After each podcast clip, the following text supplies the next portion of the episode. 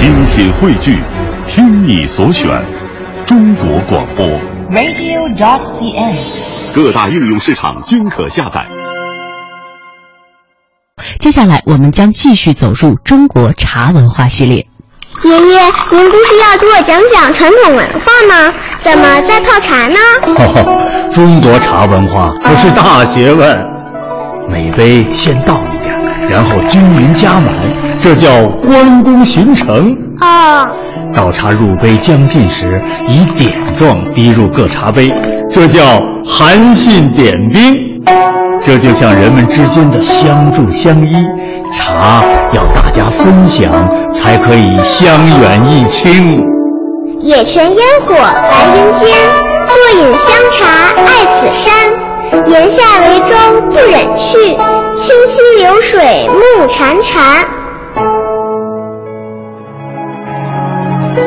我们要说的这个茶类呢，就跟大家的关系应该是更密切了哈。可平时在生活当中，随便到谁家去做客，可能喝到的都是这一类的茶。我们要说的是乌龙茶。哎，而且这乌龙茶当中的这个代表哈，嗯首屈一指的呢，一必一定要提这个安溪的铁观音。嗯，有很多的茶类，就是刚开始接触茶的时候，有人分不清楚啊。哎，其实，呃，如果说按照烫头来讲的话，嗯说这烫了一个大卷儿，这就是铁观音啊。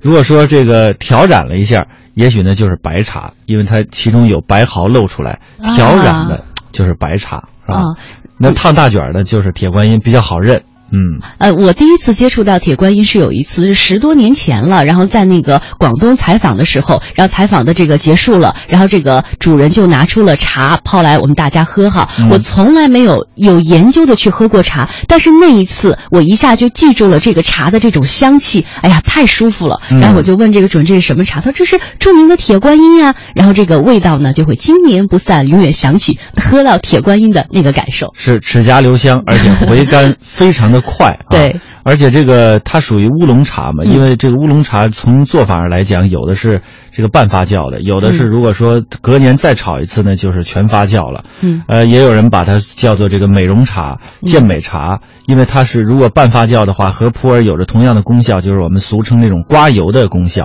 哦所以说常喝呢，还有这个呃健美啊、美容之功效。嗯，乌龙茶呢，其实还有别称，比如说可以叫它清茶。它的主要产区呢有三个地方哈，呃，是福福建的闽北、闽南、广东，还有台湾省。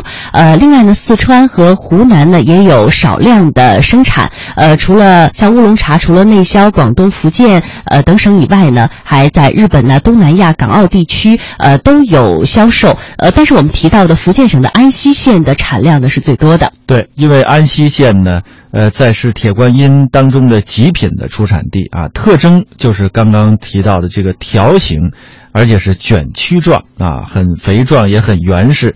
呃，而且如果说在采茶的时候，我看见他们这个铁观音的这个根部啊，如果没有去除的话，就是那个根儿如果没剪的话，就会稍稍发苦。有人还专门特别喜欢喝这种口感啊。啊，据说喝铁观音的时候是比较讲究这个韵味的哈，哎而且这个铁观音是比较精泡的一个茶的种类，有气泡有余香，有这种说法。嗯，没错，而且这个滋味确实非常的甘醇，嗯就是回甘很快，而且你觉得这个在舌尖呢，它有一个呃回甘的过程，这嗯时间停留的很长。